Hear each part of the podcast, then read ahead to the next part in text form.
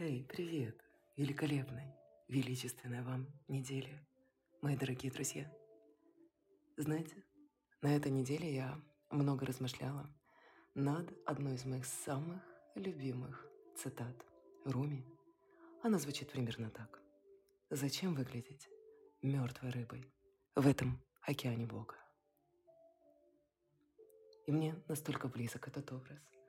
Очень-очень близок. И великолепной, величественной вам недели, мои дорогие друзья.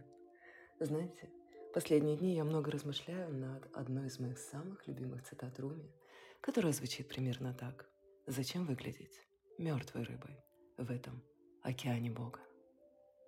И мне настолько близки все эти морские ассоциации, ведь море, оно затрагивает во мне нечто невероятно мощное, первозданное. Иногда у меня такое ощущение, что я вышла из него. Может быть, в том числе и поэтому мой подкаст называется «На берегу моря». Я говорю вам добро пожаловать в него, в мой подкаст, где я делюсь с вами необычными инсайтами, моими глубинными осмыслениями и деталями моей необычной, красочной жизни – меня зовут Книжа Ника, я digital имиджмейкер и писательница. И на этой неделе я много-много работала над моей новой книгой, которая получается просто волшебной. На самом деле, мне не терпится скорее показать ее вам, хотя бы отрывками. Порой у меня такое ощущение, что само небо пишет эту книгу через меня. Если вы слушаете мой подкаст впервые, я рада вам. Если вы давно со мной, то я хочу попросить вас оставить мне пятизвездочный отзыв в iTunes. Это так много значит для меня. И в сегодняшнем эпизоде я хочу поговорить с вами о том, о чем я так много думаю в последнее время. О полноте жизни, о красочности жизни. И если бы кто-то из вас спросил бы меня, Книжаника, как ты чувствуешь себя в эти недели? Я бы ответила, я чувствую себя невероятно полной жизни. Это такое такое непревзойденное чувство.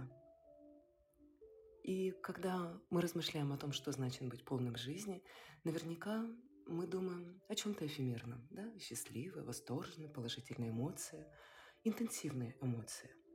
Согласитесь, да? Мы постоянно думаем о том, что нам нужно быть на пике эмоций каждый день, каждую минуту и каждую секунду нашего дня для того, чтобы ощутить полную картину нашей жизни. Но для меня это значит несколько другие вещи. Несколько другие. Для меня это значит в первую очередь не тратить мою энергию на некую форму борьбы с теми деталями происходящего, которые, точнее с которыми я пока что не согласна.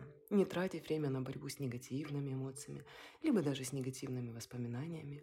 И я придумала для себя такой образ, что я просто раскрываю руки своей души навстречу миру и говорю, да, принесите мне это, да, дайте мне это, да поживее. То, для чего я была создана, то, для чего я была рождена. И это делает меня невероятно полной жизни. Невероятно. Невероятно соединенной с той своей версией, на которую я ориентируюсь. Вы знаете, эта мысль, она у меня периодически проходит из эпизода в эпизод, что я на самом деле всем вам, девочки, может быть, мальчики, кто знает, рекомендую это делать постоянно, идти к той своей самой золотой версии, эталонной версии, а лучше всего уже сразу жить из нее, так как будто она или он – это вы. И знаете, когда мне пришла эта простая на самом деле идея, я бы, наверное, даже назвала ее сейчас чрезмерно популярной. О, та самая пресловутая, набившая оскомину идеальная версия себя. Так много говорено о ней, так много написано.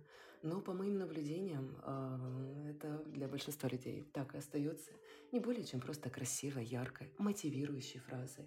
И я сама была таковой, я сама была таковой. И э, даже сейчас, оглядываясь назад, я вспоминаю не то, что даже больше, а всю-всю-всю свою жизнь. Я стараюсь не думать об этом, но я вижу, я вижу, как практически всю ее часть я пыталась вернуть в себя, то первозданное, то, с чем я родилась.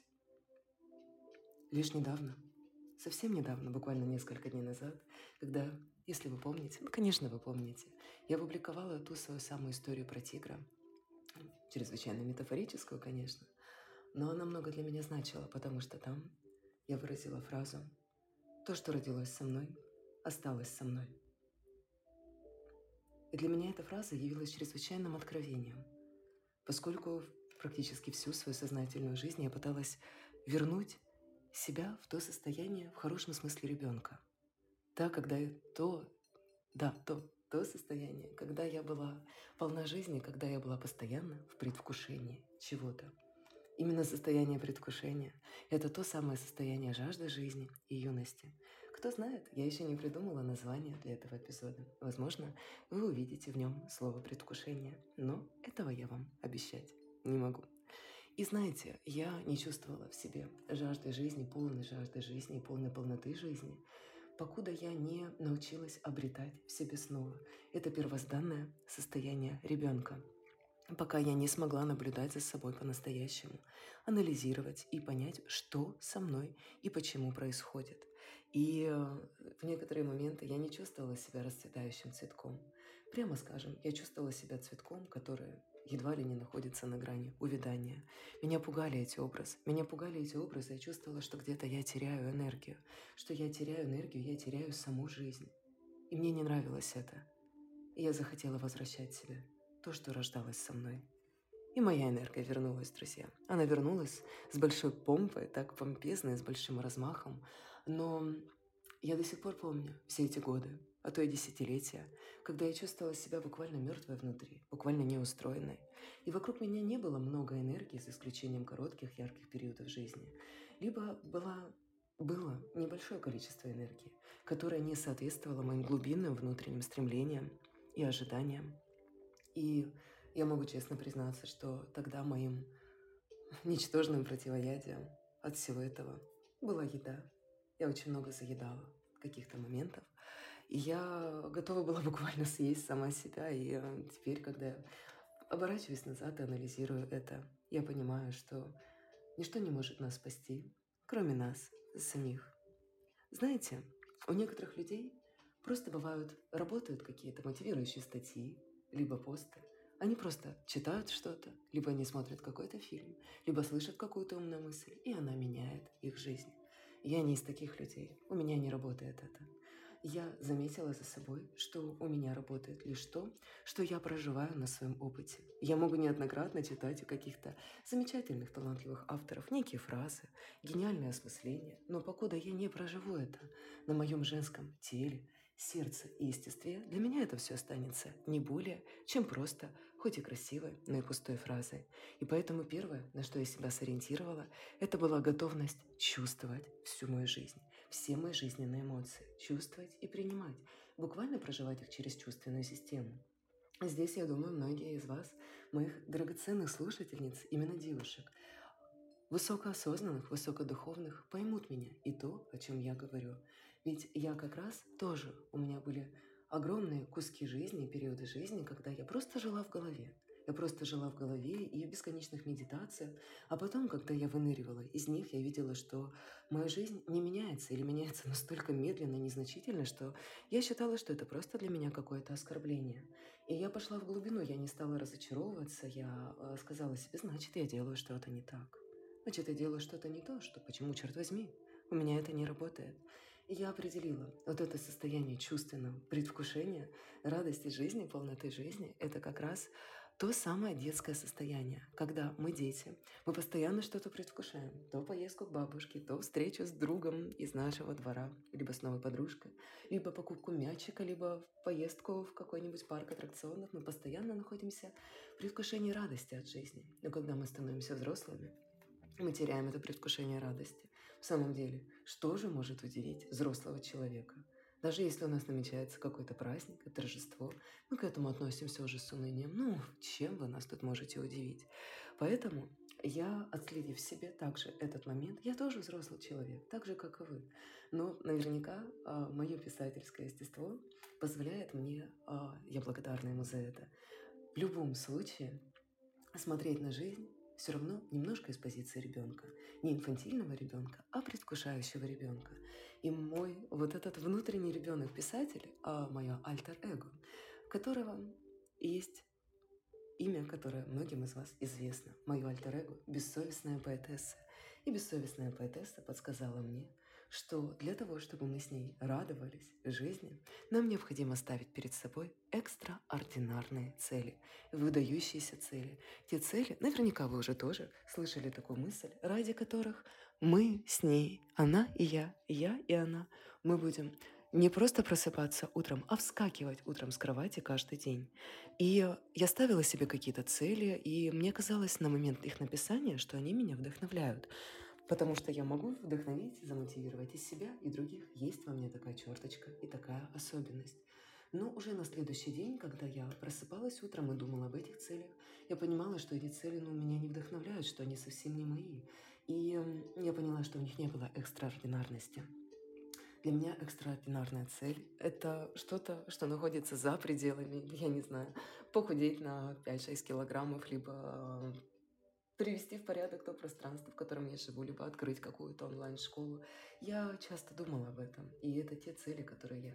Пере... Ну, примеры, это лишь примеры тех целей, которые я переносила из одного моего списка желаний в другой. Там были цели и по э, бизнес, и по м, моим личным каким-то составляющим.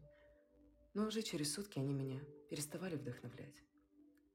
И как только я позволила себе выйти за коробочку моего мышления – за какие-то цели, которые меня, а, которыми, я так скажу, меня снабдил социум когда-то, или та среда, в которой я росла и воспитывалась, то я позволила себе мыслить очень масштабно. И масштабность собственных мыслей, она э, пугала меня и до сих пор пугает.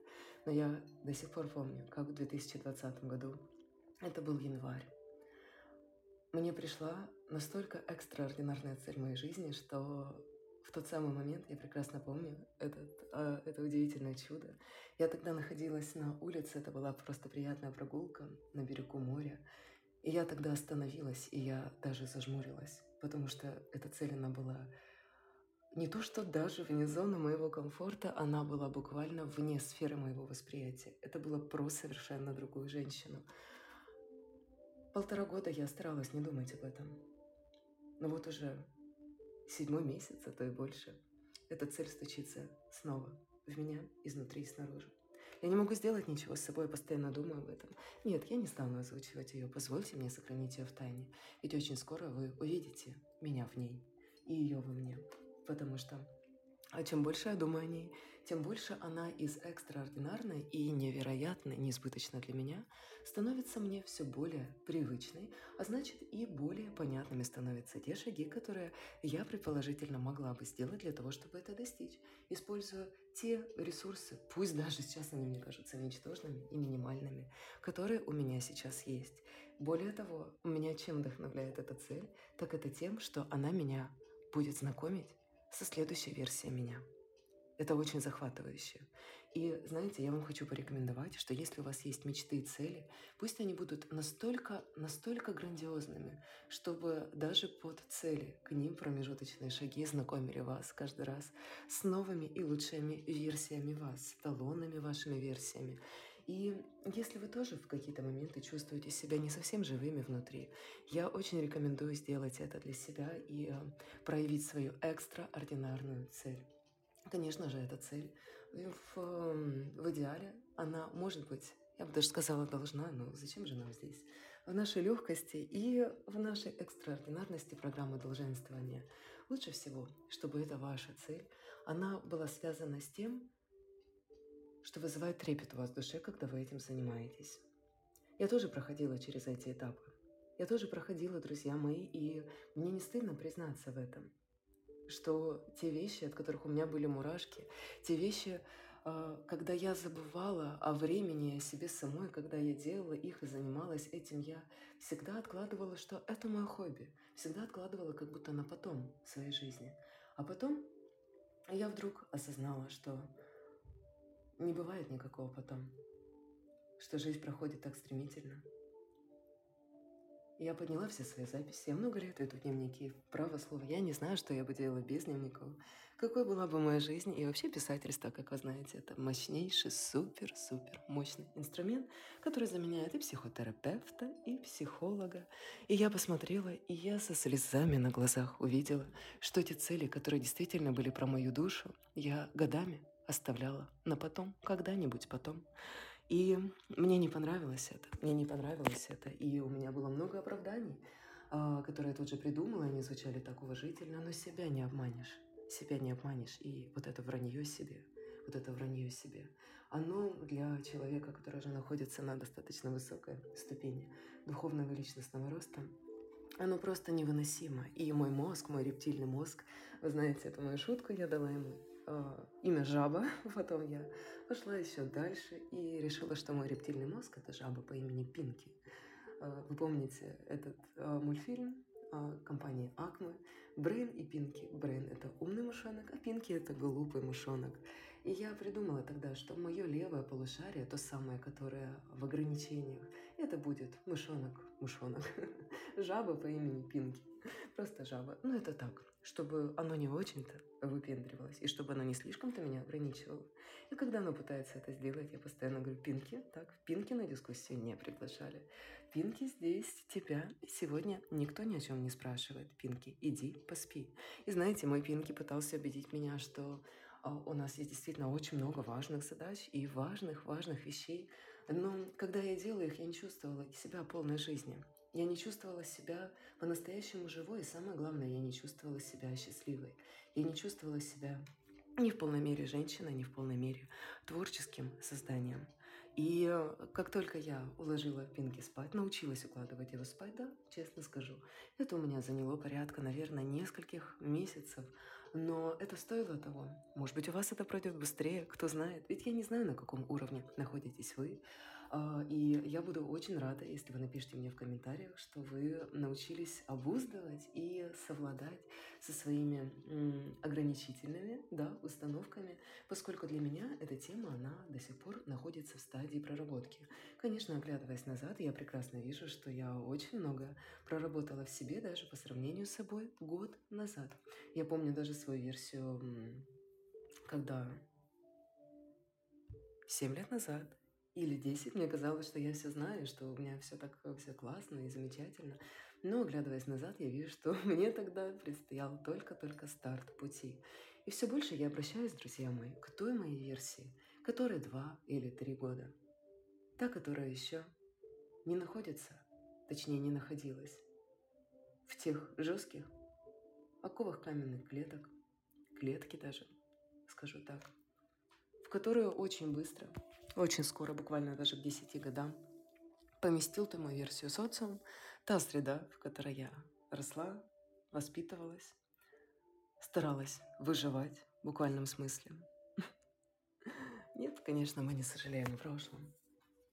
Но там могут крыться очень ценные уроки, очень ценные уроки. И когда я их извлекаю, я просто отрезаю ту или иную часть моей жизни – все дело в отношении, понимаете, мы можем бояться прошлого или просто отрицать его, а можем подойти к нему с чувством удивления, игривости, благоговения, изъять ценные жемчужины, а все остальное в городе, самые 99,9% просто забыть.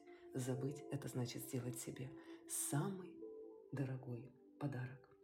Знаете, говорят, что простить – это сделать подарок тому человеку, который обидел тебя – либо как-то повел себя с тобой неблагоприятным образом, так что причинил тебе боль. А я пошла дальше в этой мысли, и э, я сказала себе, окей, мы сделали с тобой подарок этому, этому, этому человеку, а теперь я сделаю, княженика, самый дорогой подарок тебе, моя дорогая. Я навсегда забуду о том, что какие-то люди, явления и события вообще в принципе существуют в какой-то из параллельных реальностей. И когда мне действительно удавалось это сделать, да, конечно, рептильный мозг, жаба по имени Финки очень-очень сопротивляется. Но когда я действительно преуспела в этом, когда действительно преуспела в этом, я почувствовала огромное освобождение внутри. Огромное-огромное освобождение, мне словно бы вернулась та моя энергия, которая была э, так или иначе, воленс, ноленс, но украдено у меня другими людьми. Я думаю, что это важно проговорить с вами об этом в этом эпизоде, поскольку я часто получаю от вас письма, в том числе и в моих социальных сетях, о том, что вам бывает сложно отринуть прошлое, забыть о прошлом, о каких-то моментах, которые причиняли вам боль. Поэтому я и решила в этом подкасте, в этом эпизоде поделиться с вами моими нехитрыми инструментами. Я всегда выбираю для себя те инструменты, которые очень легко работают. Пусть даже мне э, иногда приходится их осваивать несколько дней, недель или месяцев. Это нормально.